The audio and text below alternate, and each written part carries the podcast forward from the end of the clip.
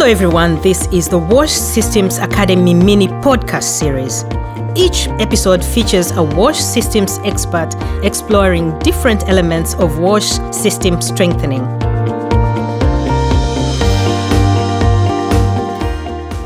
In this episode, Conny Hoitink, Senior Advisor for Monitoring, Evaluation and Learning at Wetlands International and a consultant on outcome harvesting, shares her experiences on outcome harvesting to monitor progress towards achieving your advocacy goal.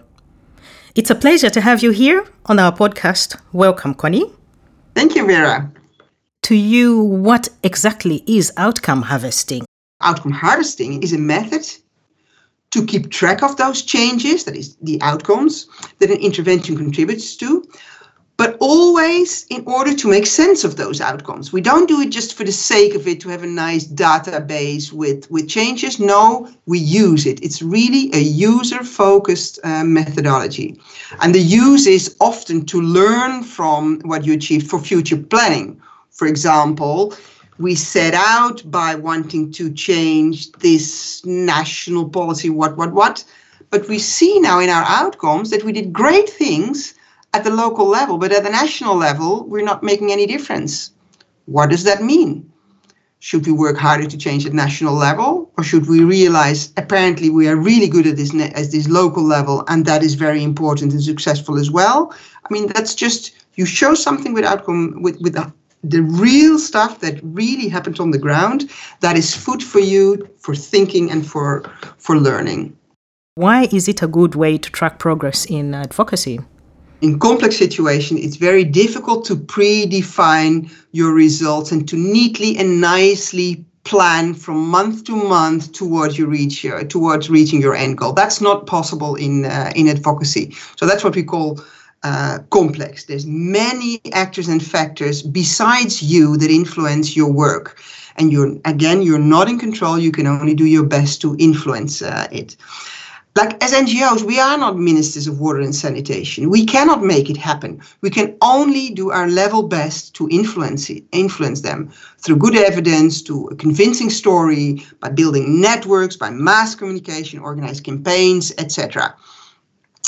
Um, and you have to change along the way you try it's trial and error you try uh, uh, to build a network and you may find that either people are not interested motivated or don't have have have have funds or capacities or whatever. It may not work. Or you find yourself in a global conference where we talk and no real change is happening. And then you think well should we change our strategy? So in complex situations like advocacy again you have to constantly re-evaluate your pro uh, your your processes your strategies and and adapt them.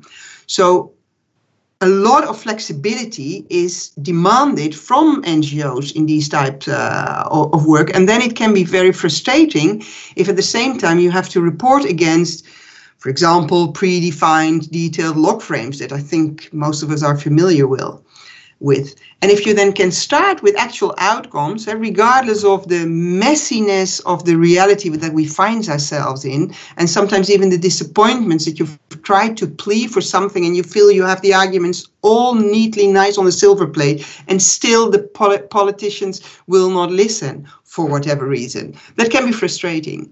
But then, if you can start with actual outcomes, even small changes, maybe you have one MP in your pocket, or you realize that indeed the media is starting to talk about certain issues. Those are those are changes, and that is something that you can capture in uh, outcome harvesting. To summarize your words, what you're saying is that outcome harvesting provides a flexible method to try to capture the changes that have taken place. Thank you very much, Conny. I think this actually uh, brings us to the end of our mini podcast. Thank you very much, Vera. This is Conny Hoitink for the WASH Systems Academy mini podcast series. And if you want to find out more, please go to the washsystemsacademy.org.